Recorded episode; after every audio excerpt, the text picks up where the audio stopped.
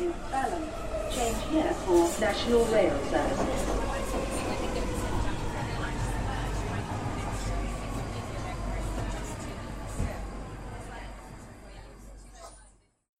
Bine te-am regăsit în stația Londra. Tu asculti podcastul Un Român în Londra. Eu sunt Manuel Cheța de la manuelcheța.ro și astăzi vorbim despre, bineînțeles, știri din Londra. De data aceasta suntem la episodul 3, episod 3 pe care l-am numit Vești Bune. Și Vești Bune pentru că tocmai ce am reușit să comand astăzi tehnica pe care o voi folosi de săptămâna viitoare încolo. Vorba aia nu poți să spui că mergi la luptă dacă nu ai măcar armele potrivite, așa că la podcast voi folosi, de exemplu, mixerul Behringer Xenix 1202, după aia voi folosi un microfon numit Shure SM58, după care voi folosi și un pop filter. Toate le-am luat de la Gear for Music, nu sunt asociat cu ei, nu m-au plătit ca să spun acest lucru, însă le-am luat de la Gear for Music, prețul total a fost vreo 200 de lire, dar sunt 200 de lire pe care în mod sigur o să le aplic foarte bine. Cu alte cuvinte, te vei bucura și tu să auzi un sunet cât de cât mai bun. Desigur, unele dintre critici sunt tocmai cele legate de calitatea sunetului și de volumul sunetului. Și oamenii au îndreptate, pentru că eu fac înregistrările podcastului cu microfonul de la laptop. În punctul ăla am ajuns în care să folosești numai un singur laptop, oriunde ești pe planeta asta, ca să poți să faci un podcast. Și, din fericire, am reușit să fac și upgrade la contul meu de un român în Londra, și contul este pe Podbean. Inițial aveam voie să uploadez doar un singur fișier audio și acum pot să uploadez oricât așa până că am plătit abonamentul nelimitat. Așadar, hai să trecem puțin în știrile săptămânii, nu? Chiar mă gândeam la un uh, moto de curând și cred că un, un moto potrivit ar fi eu urmăresc știrile ca tu să nu devii știre și ca tu este în special românului din Londra. Dacă nu, și celui care vrea să vină vreodată în Londra, în partea aceasta. Să continuăm. Hai să trecem la știri. Ca de fiecare dată, știrile le preiau din Evening Standard. Citesc doar Evening Standard și seara când vin de la muncă și mă duc către casă.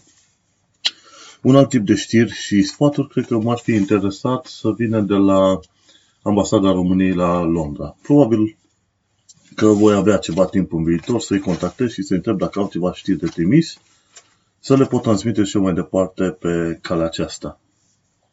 Hai să ne uităm la ziua de luni, 26 septembrie 2016. Un anumit parlamentar care face parte din Partidul Laburiștilor, adică al muncitorilor, al workers, numit McDonald, spunea că el ar fi interesat să vadă o creștere a salariului minim la 10 lire pe oră, de la 7,60 cât este acum. Și sunt tot felul de discuții. În genere, cei de la Partidul Laburist sau Partidul Muncitorilor vin cu propuneri destul de ciudățele în anumite cazuri. Mai încolo, în săptămână, mi se pare, miercuri sau joi, vorbeau la un moment dat de, de faptul că vor să ofere un venit minim garantat de vreo 1300-1400 de lire pe lună, venit minim garantat înseamnă că chiar dacă tu nu vrei să muncești, statul ar fi obligat să-ți ia ție 1300 de lire pe lună. Și mi se pare că tot băieții de la Labour Party au uh, Partidul Muncitorilor, au, au venit cu ideea asta. În parte, dacă este să te uiți în, uh, în zona UK, există cam două partide mari. Partidul Conservatorilor și Partidul Muncitorilor. Și Partidul Conservatorilor a fost creat în, în genere pentru a susține, să zicem, nobilimea și liberi întreprinzători, deci clasa mai înaltă, iar în contrapartid a apărut uh, Partidul Muncitorilor, Labour Party, care teoretic ar trebui să susțină lumea de, din clasele cele mai de jos. Și se poate observa de sigur că atunci când ai uh, un partid care e orientat numai pe clasă de jos, vine cu tot felul de măsuri din astea ciudățele și populiste.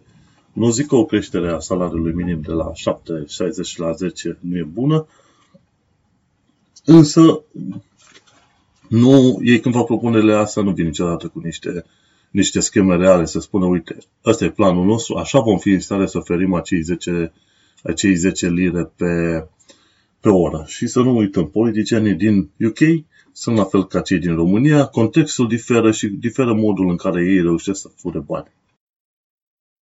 Luni s-a mai discutat și despre campania extraordinară a celor de la Evening Standard legată de mâncarea care este aruncată de supermarketuri. Am dat skip pentru că la câte pagini au curs, la câte cerneală au curs pe ziarele astea, săptămânile astea, eu n-am văzut prezentată și partea supermarketurilor, ci am văzut prezentată o parte în care oamenii întorc sulița către supermarketuri și supermarketurile trebuie să facă un bine general. În fine, mergem mai departe. Tot luni am aflat că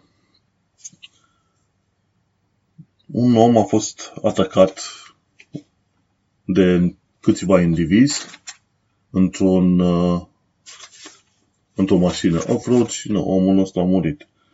Stai să te gândești, adevărul e că vezi, să zicem, aproape zilnic știri din astea cu oameni omorâți în diferite circunstanțe, de la accidente până la chestiuni foarte deliberate.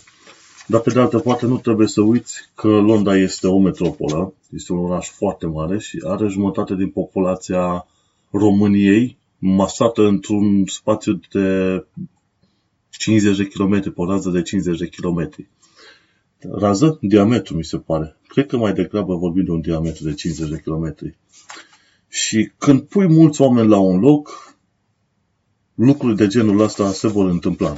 Să nu uităm că Londra are încă foarte multe zone răufobate. Și, în genere, totuși, Londra este un oraș destul de, destul de sigur. Dar ca idee, eu întotdeauna caut să nu merg în zone necunoscute după lăsarea serii.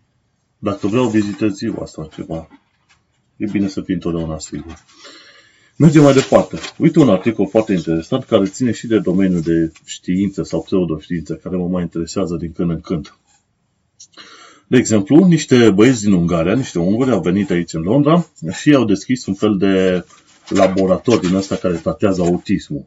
Ei bine, autismul nu prea e cum să-l tratezi fără, fără un fel de terapii cognitive, fără să colaborezi cu autistul, fără să găsești o metodă prin care să-l atragi către tine, știi? Nu e ceva de genul, ai folosit niște medicamente, ori dacă nu, ai folosit niște terapii cu șoc, adică le electrocutezi la propriu și uite că așa reușești să îl, îl vindeci pe om. Și jurnaliștii de la BBC s-au dus la un anumit Iosef Conto, care lucrează la o companie numită Stabil Point Tehnologia, în, în undeva unde estul Londrei și acest Iosef Conto, el uh, propunea ca omul nostru, bolnav de autism fiind, să fie bătut. Practic atunci când s-au dus reporterii acolo, era un reporter care s-a dat normal și celălalt care s-a prefăcut că este autist tipii ăștia, șarlatani ăștia ordinari și împuțiți, de la Stabil Point Tehnologia, tehnologia au, uh, ei, propunea, ei nici măcar nu au verificat să vadă care este starea autismului omului respectiv. Autismul este un întreg spectru, de la cazuri extreme până la cazuri mai puțin observabile. În schimb, n-a făcut nicio verificare, dar a propus ca autistul nostru prefăcut să fie vindecat prin bătaie. Și zice, cu cât îl bați mai bine, cu atât îl rezolv mai repede treaba asta. Aoleu, oamenii au filmat chestia asta, au scris articolul, mi se pare că undeva a fost dat chiar luni la șapte jumate seara la BBC London într-o emisiune numită Inside, Inside Out. Inside Out. No. Ei, la un moment dat, ăștia de la Evening Standard, jurnaliștii acolo, au trimis un, uh, Uh, nu, nu, de fapt ei au prezentat un e-mail de la uh, Zoltan Tot. Tot, Zoltan Tot. Mi se pare un reprezentant al firmei Stabil Point Technologia, care, care spunea că el poate să omoare autismul. Cred că omul nostru era autist el însuși, sau nu știu ce vorbea. Probabil avea o rană mare pe creier. În fine, Stabil Point Technologia din uh, East Ham, în estul Londrei, își cerea 3500 de lire pentru un tratament de 10 zile în care autiștii sunt uh, maltratați într-un hal fără de hal și nu se rezolvă nicio problemă. Adevărat, unii oameni pot fi foarte disperați, dar să dai 3500 de lire pentru un tratament în care tu practic faci situația autistului mult, mult mai rea, este pur și simplu o crimă. Este o crimă la modul cel mai cel mai exact, ca să zic așa. Și indivizii sper că vor fi, că vor fi arestați, pentru că în mod sigur ei n-au niciun fel de licență medicală să facă orice fel de tratament medical. Și sunt unde? Și în Londra asta, în, în zona asta, vreau să zic, în zona Canary Wharf, cam pe unde stau eu în Londra, sunt tot felul de anunțuri din alea, care, de exemplu, vorbea de hidroterapie la colon.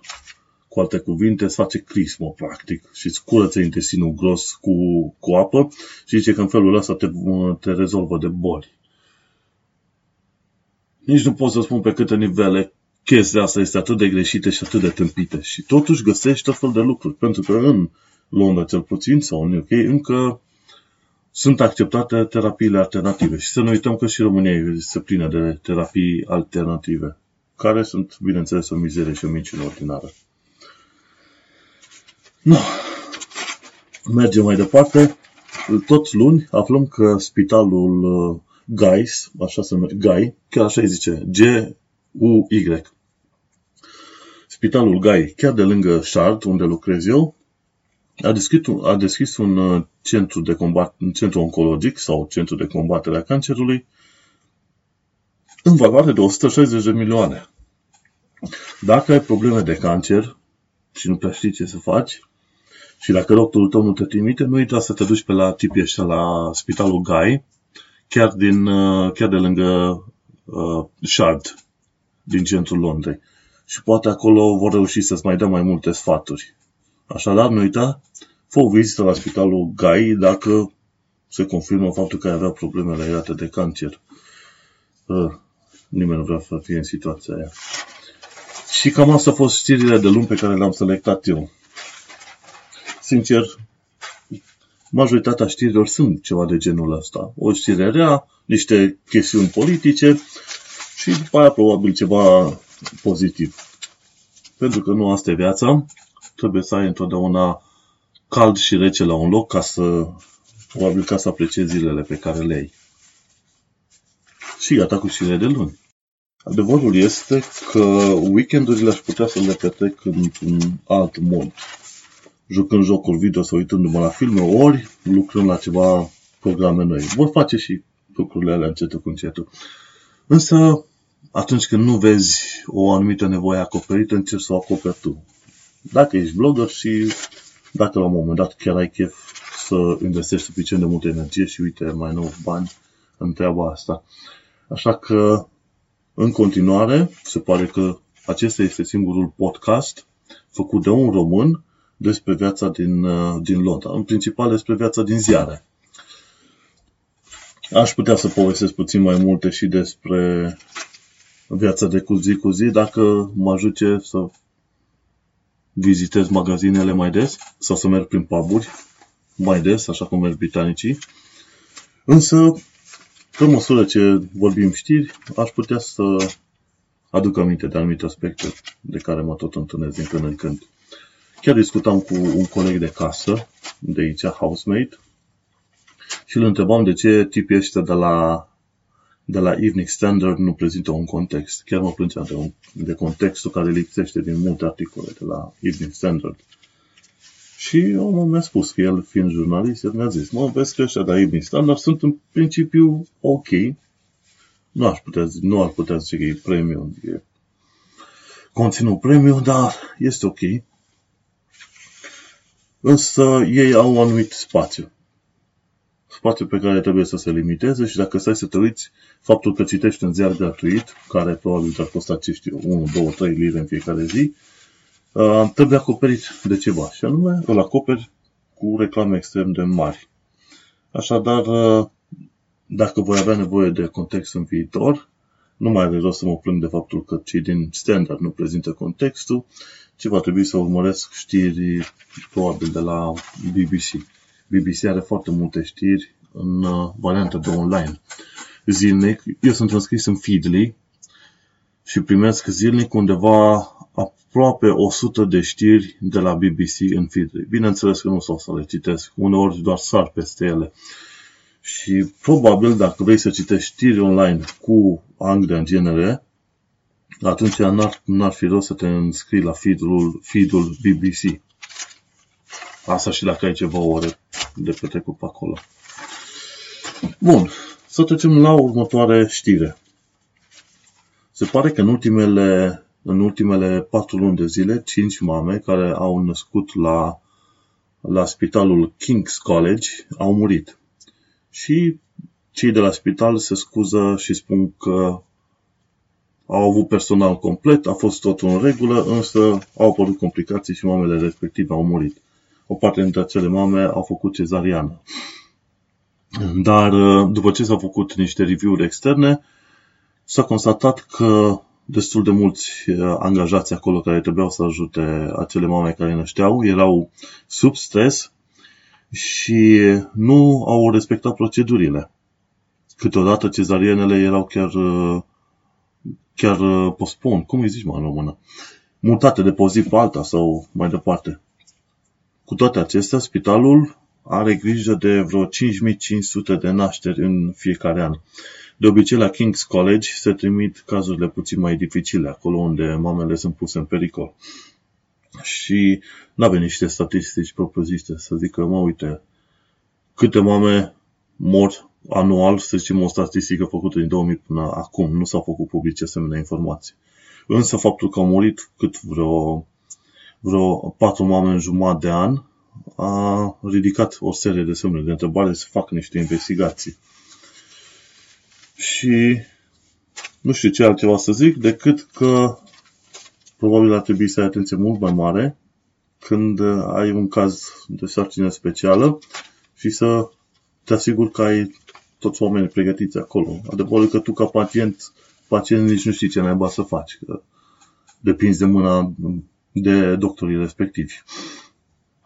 Dacă e să ne uităm, să discutăm și despre doctor puțin aici, că sunt înscriși și la un doctor de familie. Aici doctorii de familie se numesc GP. GPs sunt uh, General Practitioners.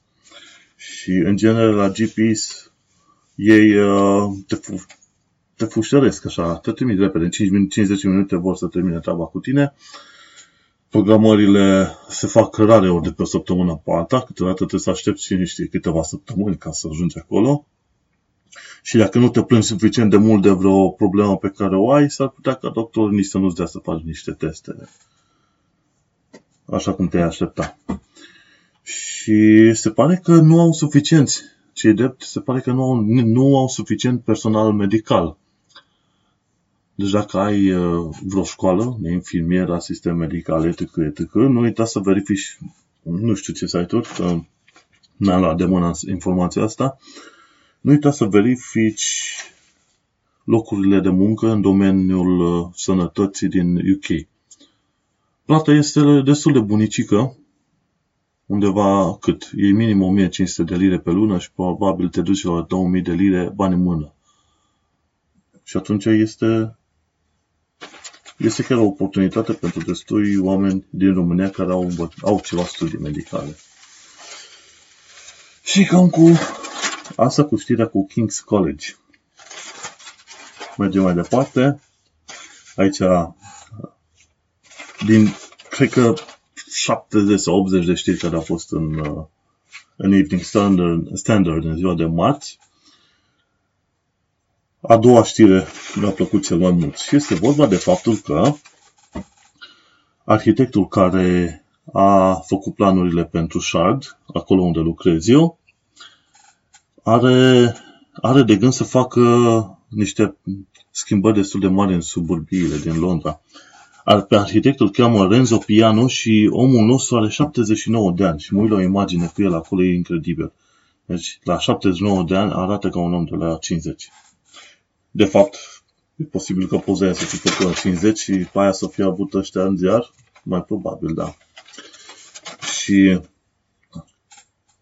arhitectul de la Shard este numit Renzo Piano, e italian. La noi la muncă avem și italieni. De fapt, uh, firma are, cred că cel mai mult, cea mai mare parte a personalului, în IT cel puțin, este, nu este britanică. Cred că britanii sunt undeva pe la vreo 30% sau mai puțin de atâta. La muncă avem ce? Greci, italieni, francezi, polonezi, români. La mine la muncă mai sunt încă doi români în echipa de IT. Români, ce mai sunt? Avem și indieni și ce știu ce alte? A, Lituania, din Estonia, Portugalia, Spania, deci practic e aproape toată Europa comasată în echipa de IT acolo, pe, pe tot felul de puncte, pe tot felul de puncte de lucru. Așa că nu este o mirare faptul că un italian, Renzo Piano, a proiectat uh, Shardul. Dacă ești în Londra și dacă ajungi prin Londra, ar fi foarte păcat să nu ajungi la vârful Shardului. The View from the Shard. Caută pe internet și poți să-ți comanzi bilete. Ca să vezi View from the Shard este undeva pe la vreo, mi se pare 35 de lire un bilet. Da, cam atâta este. Și te duci acolo și poți să stai cât vrei tu până la ora de închidere, 10 seara. Și la înălțimea aia ești undeva pe la cât, 300 și ceva de metri înălțime și vezi toată Londra din locul respectiv. Cel mai bine ar fi ca să vezi Londra de pe Shard odată ziua și odată noaptea. Să vezi două perspective total diferite. Și este foarte fain. Am fost acolo de, dinspre seară spre noapte și a fost uh, foarte fain. Dacă vrei să vizitezi ceva din Londra, când vii în vizită, nu uita să treci și pe la Shard. Lifturile respective merg foarte, foarte repede. De etajul, de exemplu, dacă e vorba să meargă vreo 5 etaje, le faci în 6 secunde. Nici ne-ai intrat bine în lift, că deja trebuie să cobori. A, să ieși.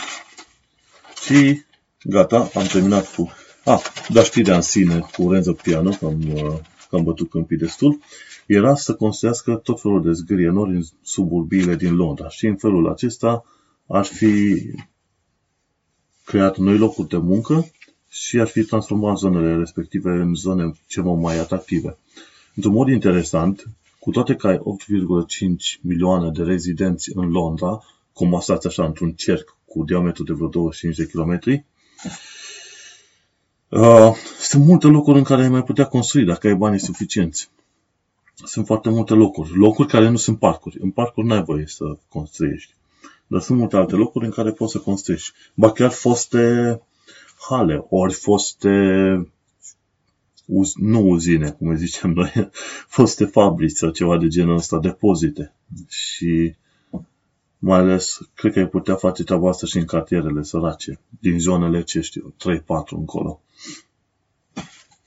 Da? De ce nu? O idee este bună dacă, nu știu, dacă oamenii vor asculta pe Renzo Piano. În schimb, oamenii sunt de acord că Renzo Piano a făcut, a proiectat o clădire foarte frumușică de Shard. Și gata cu știrile de marți. Chiar mă uitam acum în jurul meu, de fiecare dată după ce citesc o știre, arunc foaia prin cameră și e plin de, de foi de pagini din ziar pe aici, prin cameră și mă uit pe acolo pe imprimant, am ziarele de săptămâna asta pe care le îndoi și le pun unul peste altul. Trebuie să le duc la gunoi și pentru că n-ai cum. Gândește-te că săptămânal strâng vreo 4-5 asemenea ziare. Ce fac? Fac un depozit mare, după care ca să ce? Așa că undeva sâmbătă sau duminica de obicei le arunc la gunoi, strâng și pe aia le duc la plimbărică să nu-i să fac și poze. Mamă, n-am făcut poze la astea, dar nu, le, le rearanjez. Am și poza săptămânii în care pun uh, ziarele și le fotografiez la un loc, după care le pun pe manuelcheța.ro pe site-ul meu. Miercuri am lipsit de la citit ziare. Este drept, am fost la o întâlnire de, pentru web developeri pentru că eu lucrez ca web developer într-o companie destul de măricică și particip din când în când la asemenea evenimente. Londra, la cât este de mare și la cât este de evoluată, are evenimente pentru aproape orice ai vrea tu să fie pe acolo. De la handmade până la chestii de development. Și acolo am fost la o întâlnire la uh, JS London Monthly. Acolo se discută despre, s-a discutat ultima oară despre WebVR și despre ce anume Ionic, construit pe Angular 2. Cine, dacă e să discutăm pe chestia asta, probabil asta ar putea fi chiar o știre în sine în ziua de miercuri. Miercuri 28 septembrie 2016. Când mergi la asemenea evenimente, poți să înveți despre tehnologii nou, deși ăla nu este scopul propriu-zis, însă întâlnești și oameni cu care poți stabili anumite legături. Vorba aia zice networking. Și chiar dacă ar fi să vii pentru prima oară în Londra și n-ai, n-ai un loc de muncă, să zicem că vrei să fii angajat ca web developer. Nu uita să, să te duci pe meetup.com, mi se pare că așa se numește website-ul, și să cauți tot felul de evenimente care țin de CSS, HTML, JavaScript, front-end development. Du-te, participă la ele. Dacă ai cât de cât o experiență, te poți, poți face cunoștință cu oamenii și la un moment dat, în timp ce vorbești cu oamenii, le poți zice, uite, caut de muncă și asta e de fapt scopul cu care am venit pe aici, să cunosc oameni și poate să găsesc ceva de muncă. Din întâmplare, aproape, de fie, aproape la fiecare asemenea întâlnire, fie o companie spune că are nevoie de oameni noi, fie în discuțiile pe care le auzi așa între grupuri, se, se, se discută despre faptul că sunt, e nevoie de oameni noi. De exemplu, tot așa am cunoscut un băiat, omul este web developer junior și în grupul în care discutam, un grup în care nimeni nu știa pe nimeni, dar ne-am întâlnit și am discutat la o pizza, omul nostru spunea că își caută loc de muncă. L-am recomandat, vedem dacă îl angajează și dacă îl angajează, cel puțin politica de la noi de la muncă este să îți ofere o sumă, o compensație. Datorită regulilor interne nu pot să spun care e compensația aia în mod efectiv, însă este o compensație care chiar bunicică, o bună parte din salariul meu. Și atunci când iei undeva pe la minim 2000 de lire pe lună, o bună parte din salariul tău înseamnă ceva. Și uite cum poți să întâlnești oameni sau poți să găsești locuri de muncă. Ce drept dacă stai să te uiți, aproape indiferent de nivelul tău de cunoștințe din în lumea front-end development-ului, HTML, CSS, JavaScript, îți găsești undeva de lucru și important e că atunci când vii pentru prima oară să te angajezi în, în Londra, să găsești ceva unde, să zicem, ai un venit stabil și să începi să înveți cum este piața, cum este tehnica de lucru, cum sunt oamenii. Probabil, dacă vii ca front-end developer junior în, în Londra, cel mai prost salariu la care te poți aștepta ar fi 1500. Deși, sincer, va trebui să-ți bați capul ca în negocierile tale cu firmele să faci cumva să iei minim 2000, 2000 de lire în mână. 2000 de lire în mână, a, asta ar însemna undeva pe, vreo, pe la vreo 30.000 de lire anual. În genere, cam astea sunt salariile minime atunci când vine un britanic să se angajeze într-o firmă ca web developer, chiar ca junior, cere undeva pe la vreo 30.000 de lire anual. Interesant lucru, oamenii discută aici pe salarii pe an, cât vrei. Zici 30. 30 se înțelege că e 30.000 pe an. Și atunci când vorbești cu recrutorii, va trebui să, să ai dinainte făcută conversia asta și să le spui, domnule, vreau atâta pe an. În România noi discutăm pe ce avem în mână, pentru că aia ne interesează foarte mult. Însă aici ei nu discută pe ce e în mână, ci practic brutul. Și ca să iei 2000 în mână, cât ar fi minimul pentru un britanic când se angajează, ar fi 30.000 pe an. Și cam asta este în mare treaba asta. Bine, îți pui uh, informațiile, CV-ul tău pe internet, sunt cred că vreo 4-5 website-uri de cariere pe care le poți pune pe internet și un lucru pe care îl pot sublinia este faptul că există penurie de programatori din toate nivelurile în Londra. Așa că sunt șanse mari să fi contactat, probabil încă din primele săptămâni, ca să fie angajat să ți se ofere o ofertă de, de lucru. Mie unul când am venit anul trecut, în 2015, mi-a luat cam vreo două luni de zile până să îmi rezolv actele și să găsesc un loc de muncă. Și două luni de zile, pentru că am și făcut mofturi, am luat-o cu încetinișorul și așa mai departe. No, și este penurie de programatori în genere în Londra. Pe asta, pe asta poți să mizezi atunci când uh, iei legătura cu diferite firme pentru joburi de front-end development, adică HTML, CSS și JavaScript. Cam atât. Hai să trecem și noi la știrile de joi. Și iată ne ajungi la știrile și comentariile de joi. Eu urmăresc știrile ca tu să nu devii știre, nu? E un bun moto asta, nu? Chiar mă uitam acum că am ajuns undeva pe la vreo 30 de minute și probabil o să ajung pe la vreo 45-50 de minute. Dar uh, merită să urmărești ce zic știrile astea, pentru că mai am și un context și mai aduc aminte din diverse discuții și cu britanici și cu tot felul de oameni cu care mă mai întâlnesc. Afli un context și afli și sfaturi.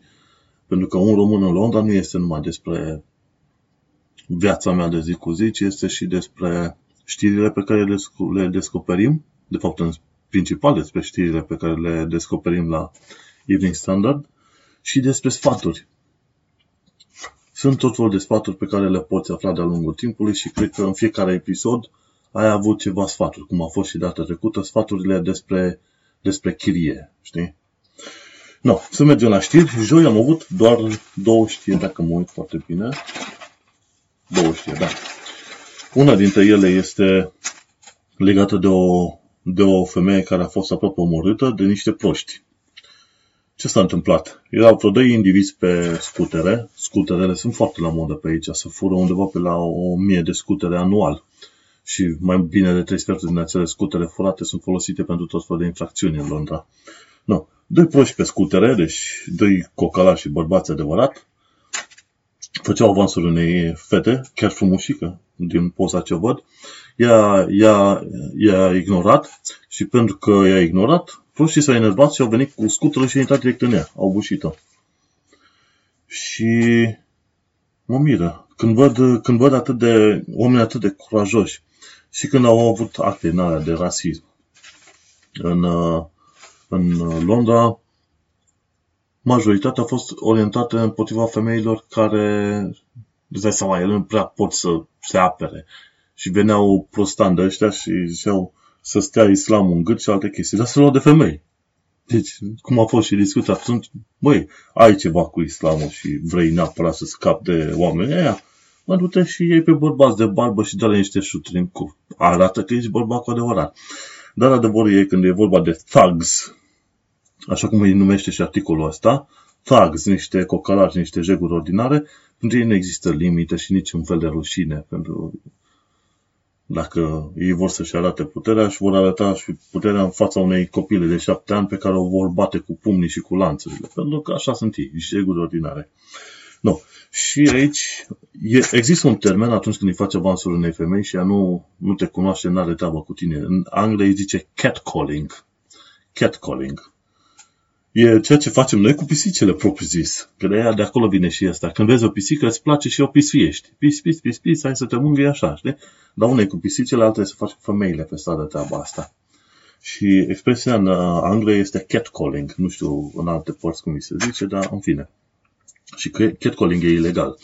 Mi se pare că în Nottingham, undeva mai la nord de Londra, uh, o, numai să vorbești cu o femeie și să nu-i placă că ai vorbit cu ea, să, că ai întrerupt-o aiurea și să-ți faci așa avansuri, numai să-i spui că e frumoasă, pot fi, pot fi raportat pentru asta la poliție și dacă nu, cel puțin amendă, dacă nu mai mult, știi? Deci ai grijă cum intri în vorbă cu femeile. Pe de altă parte, dacă ești femeie, caută să-ți găsești o chirie într-o zonă în care nu sunt mulți băieți ăștia de cartier și cala de ăștia proști. Auzi, pe scuter, frate, și să o lovească cu scuterul. Ce Ce oameni de nimic, în mizerie ordinare. Trecem la, la altă știre. Aici un articol despre venitul universal. Și acolo zicea cum ar fi să primești minim 20.000 pe an. și a, mi se pare că cine, cine ia la, la șut acolo, știi? Aoleu, când te gândești așa, ai, deci, tot așa laburiștii, laburiștii, nu știu dacă e termenul potrivit laburist, hai că va trebui să mă uit așa puțin, să zicem, de la Partidul Muncitorilor. Și tot tipul, tipul ăla, cum îl cheamă, John McDonald zicea că ar fi bine să ai un venit universal, știi? Și un venit universal de vreo 20.000 pe, pe an, adică 1000 și ceva de lire pe lună, s-ar traduce la 430 de miliarde de lire anual costul pentru stat. Și vorba aia, pentru că acele 430 de nu, și ar fi 430 de miliarde pe an, când ei da numai 10.000 de lire pe an, adică mai puțin 1000 de, 1000 de lire pe lună. De ce? Pentru că avea 43 de milioane de oameni, excluzând copiii până la 18 ani și bătrânii pe, din, uh, care sunt la pensie. Deci avea 43 de milioane de oameni care, fie că muncesc, fie că nu muncesc, tu, ei ar trebui să aibă asigurat un 10.000 de lire pe an. Și venitul minic, uh, cum zice, venitul universal, minimul universal ar spune în felul următor că fiecare om care muncește sau care nu muncește va primi acei bani. Dacă muncește, va primi acei bani și, bineînțeles, va avea și salariu atunci când uh, muncește. Și e, e, o, e o utopie și o prostie extraordinară și mă miră că sunt oameni care măcar propun ideea asta, dar mi să, să și vrea să fac o lege pe baza asta. Deci costurile ar fi undeva la 430 de miliarde pe an, când în momentul de față UK consumă 258 de miliarde. 258 de miliarde de lire anual pentru tot felul de chestii sociale. Uh, tocmai de aia nu sunt tocmai fan al Partidului Muncitorilor. Pe de altă parte, nici nu pot fi fan al Partidului Conservatorilor, care un partid făcut numai, și pentru, numai pentru, pentru nobilime. Deci ești așa, undeva între și între. Teoretic, Anglia ar mai avea și alte partide, dar alea sunt foarte slăbuțe. În fine, e politică, politica e politică. Nici nu vei vedea prea curând să vezi o, salar, o mărire a salariului minim la 10 lire pe oră și nici nu vei descoperi că există un venit minim garantat. Pentru că venitul minim ăsta garantat e o, e o utopie. E o utopie care, uite, se întâmplă și în România. Mi se pare că în România, când ești la pensie, vei primi 3 milioane jumate, 4 milioane, adică în bani vechi, sau 350-400 de lei, chiar dacă ne-ai muncit. Și un om care a muncit 20-30 de ani va primi undeva pe vreo 5-6 milioane de lei. Uh, da, bani vechi. Și este o situație foarte ciudată. Știi? Când, când vezi că se întâmplă asemenea lucruri.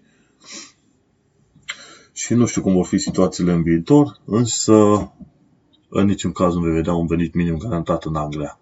Totuși, există acele benefiți pentru tot felul de oameni și în special pentru, în mare parte, pentru oameni nesimțiți. Bă, pentru că bănuiesc că sunt mulți care ar putea să muncească și nu vor. Și de-aia preferă să vină în UK, pentru că au, au, au acele beneficii. Eu n-am venit aici pentru beneficii, am venit aici să muncesc, să-mi plătesc taxele să plătesc toate dările ce le-am de plătit și pe aia să-mi văd de treaba mea. Dar nu. Hai să trecem mai departe la știrile de vineri.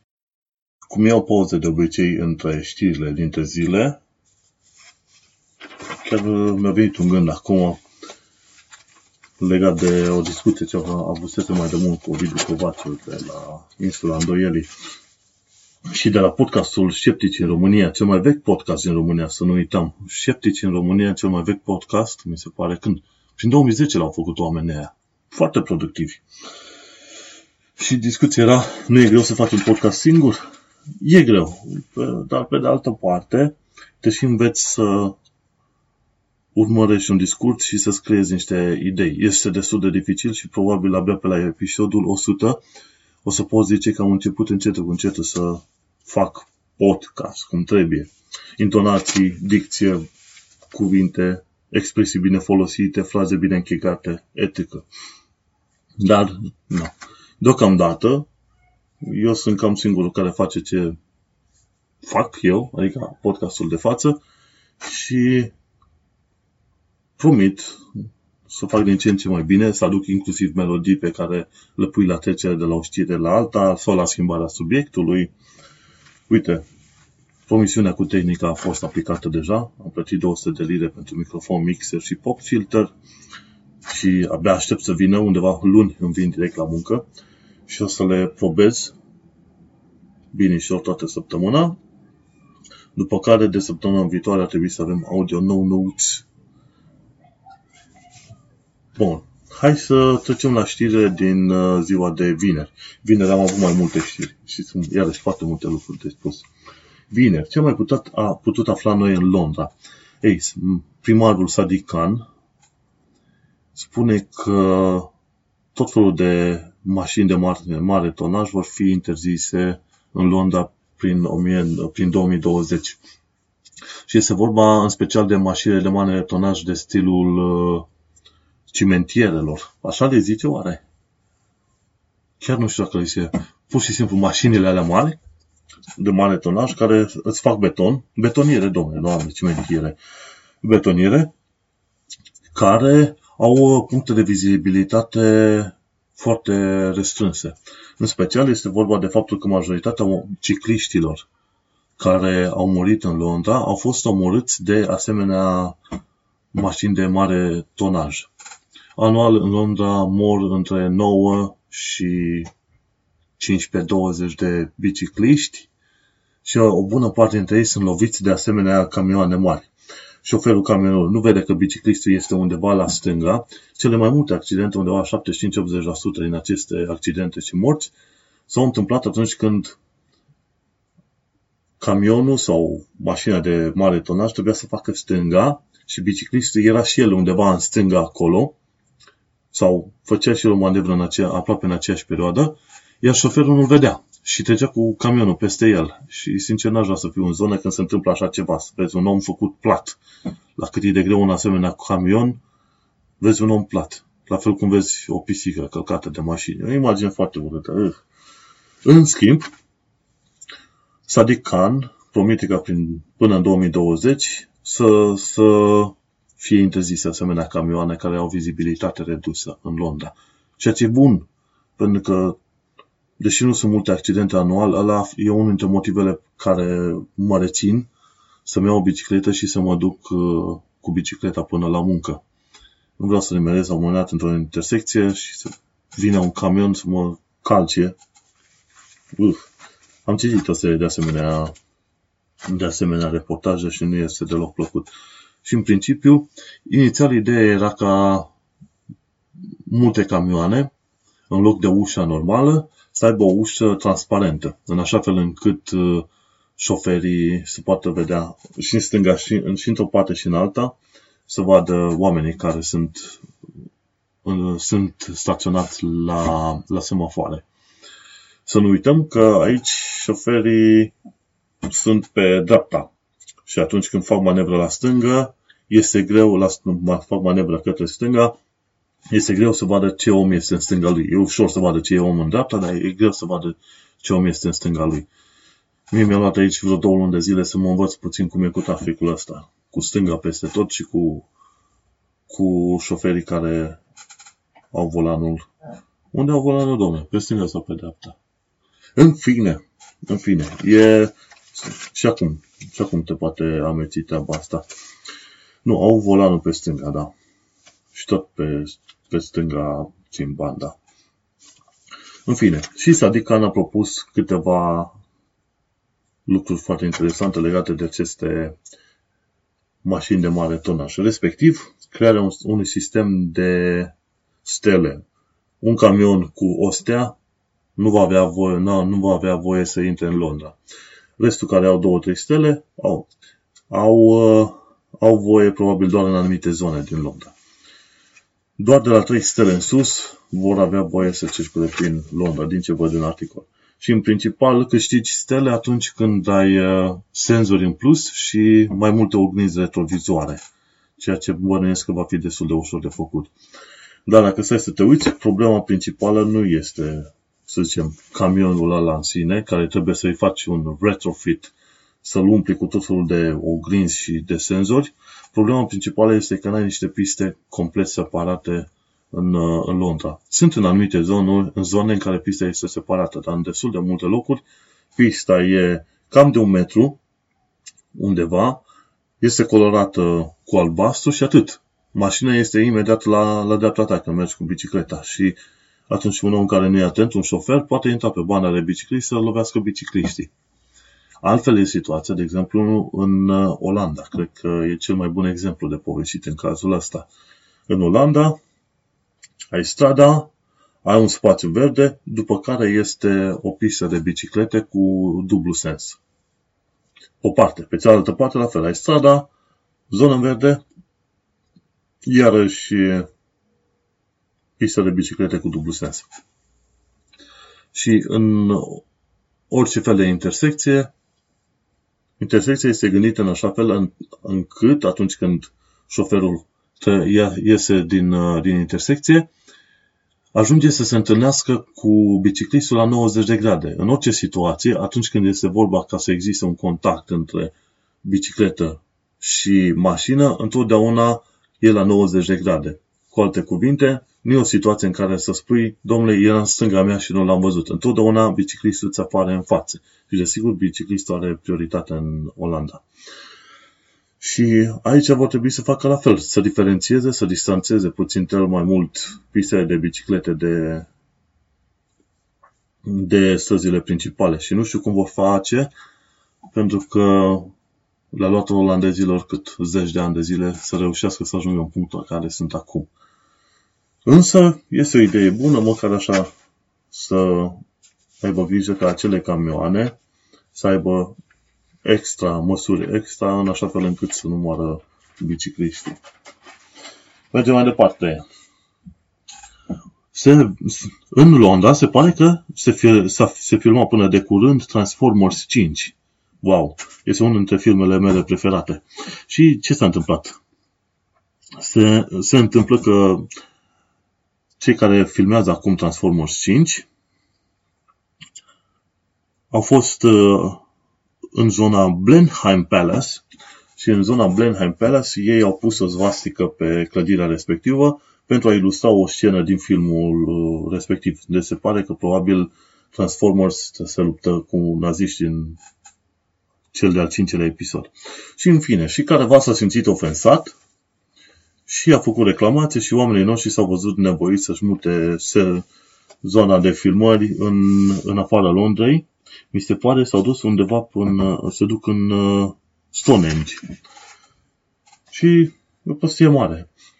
Atunci când te pui să lucrezi să faci filme, este un act de ficțiune. Și dacă este un act de ficțiune, tu foarte bine ai nevoie să ilustrezi acel act de ficțiune cu tot felul de simboluri și orice chestie ai tu. Altfel, dacă apare întotdeauna cât un prost din ăsta ofensat, nu vei putea face niciun film în niciun fel. Pentru niciun film în niciun fel. De ce? Pentru că în mod sigur vei ofensa vreun idiot pe undeva pe planeta asta. Și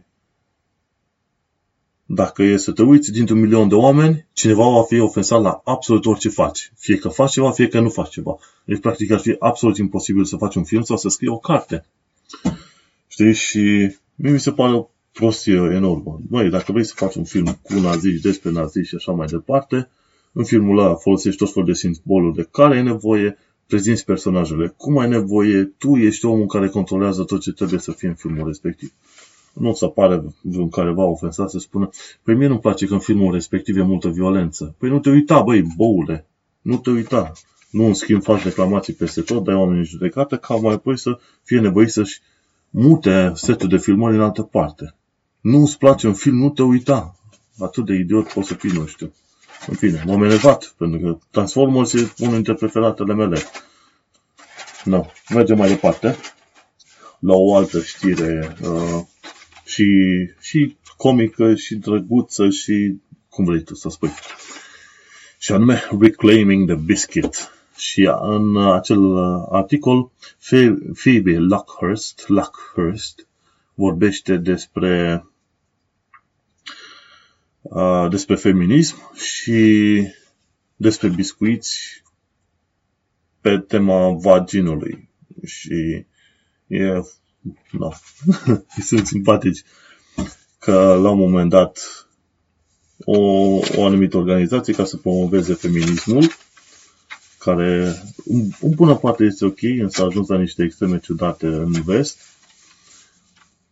Feminismul ăsta a făcut, uh, cum zice, organizația asta care promovează feminismul a făcut la un moment dat niște biscuiți pe tema vaginului și, într-adevăr, aveai biscuiți cu o vulvă acolo și nu folosesc termenul argotic. Nu. Dacă știe ăștia să facă diferență între vagin și vulvă, va fi bine. În fine. Și au făcut asemenea biscuiți și se vindeau și în modul ăsta ei s-au gândit să promoveze feminismul. E comic să te duci să mănânci asemenea biscuiți. În fine, este metoda lor Așa s-au gândit să promoveze feminismul și este este un moment în care mi-aduc aminte de, de situații ciudate în care a fost implicat feminismul în zona de vest. Un normal feminism ca, ca și curent ar trebui să promoveze, să zicem, drepturile femeilor într-o lume a bărbaților și etc. etc. Ceea ce în vest mi se pare că se cam respectă. Să plâng mulți că femeile n-au drepturi, da? să fim serioși. Aici cred că nu e un loc în care găsești egalitate mai multă decât în vest. Adică, zicem, UK, SUA, dar oamenii încă se plâng, oamenii, anumite femei. No, și feminismul ăsta a ajuns să fie asociat la un moment dat cu niște cazuri extreme în care una dintre variante se vorbește de cultural, cultural appropriation.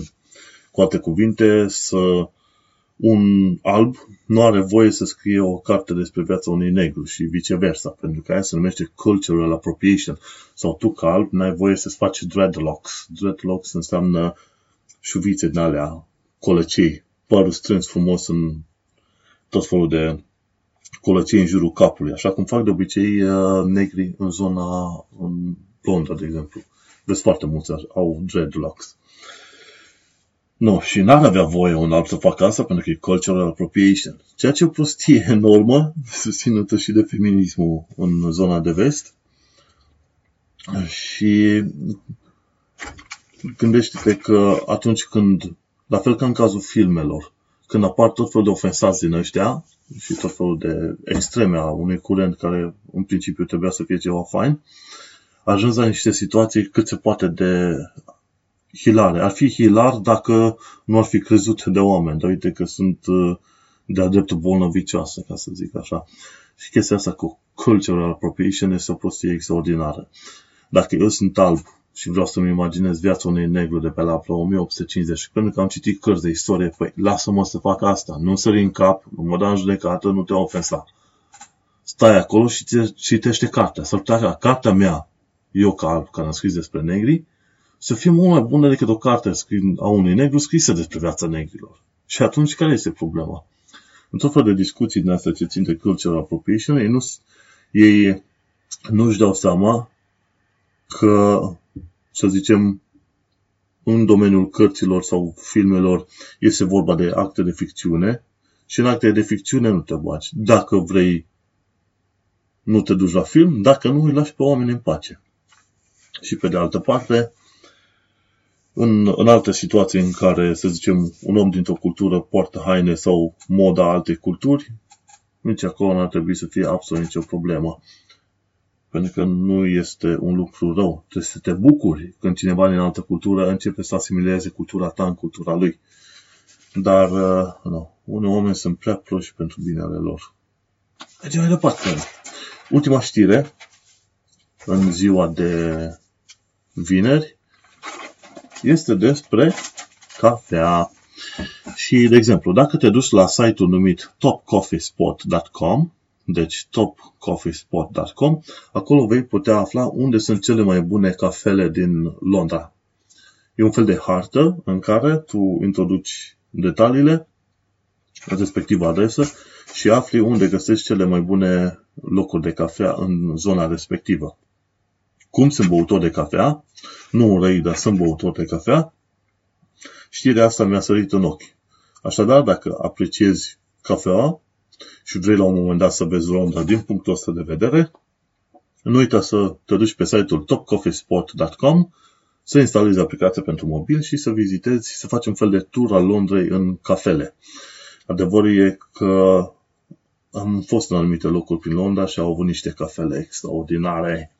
Puteai să fii aproape mort când ai început și ai băut cafeaua aia, zici că te-ai transportat direct în epo- epoca renașterii. Și cred că într-o zi, am să, într-o zi sau într-un weekend am să mă duc să fac un asemenea tur. Sau probabil ar trebui să împart turul ăsta pe câteva săptămâni, că nu poți să te pui să bei cafele bune, vreo 3-4 în zi, că la un moment dat stă herț un loc. Na, în fine, îți plac cafelele, vrei să vezi onda din punctul ăsta de vedere, nu uita să te duci pe topcoffeespot.com Și cam atât și cu știrea de vineri.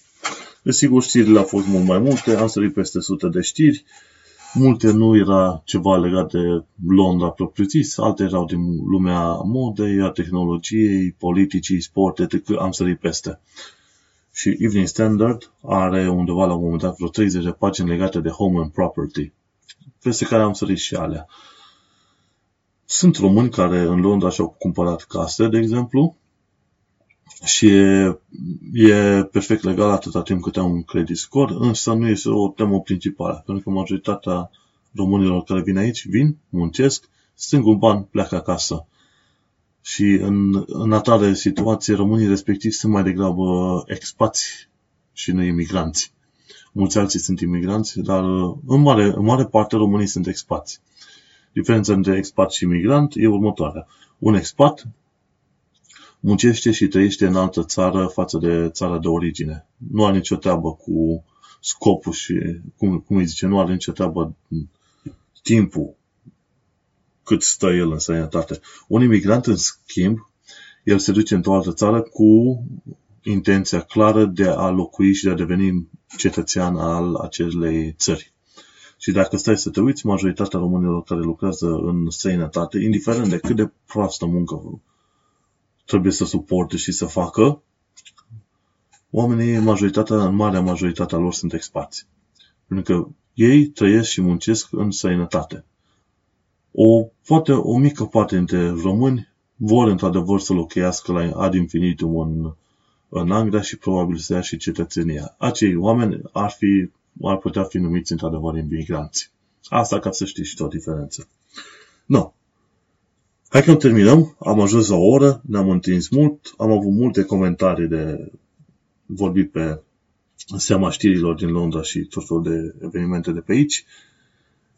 Nu uita, tu ai urmărit episodul 3, numit Vești Bune, al podcastului Un Român în Londra. Eu sunt Manuel Cheța de la manuelcheța.ro și ne vedem, ne auzim data viitoare. Succes! The next station is Balham. Change here for National Rail Service.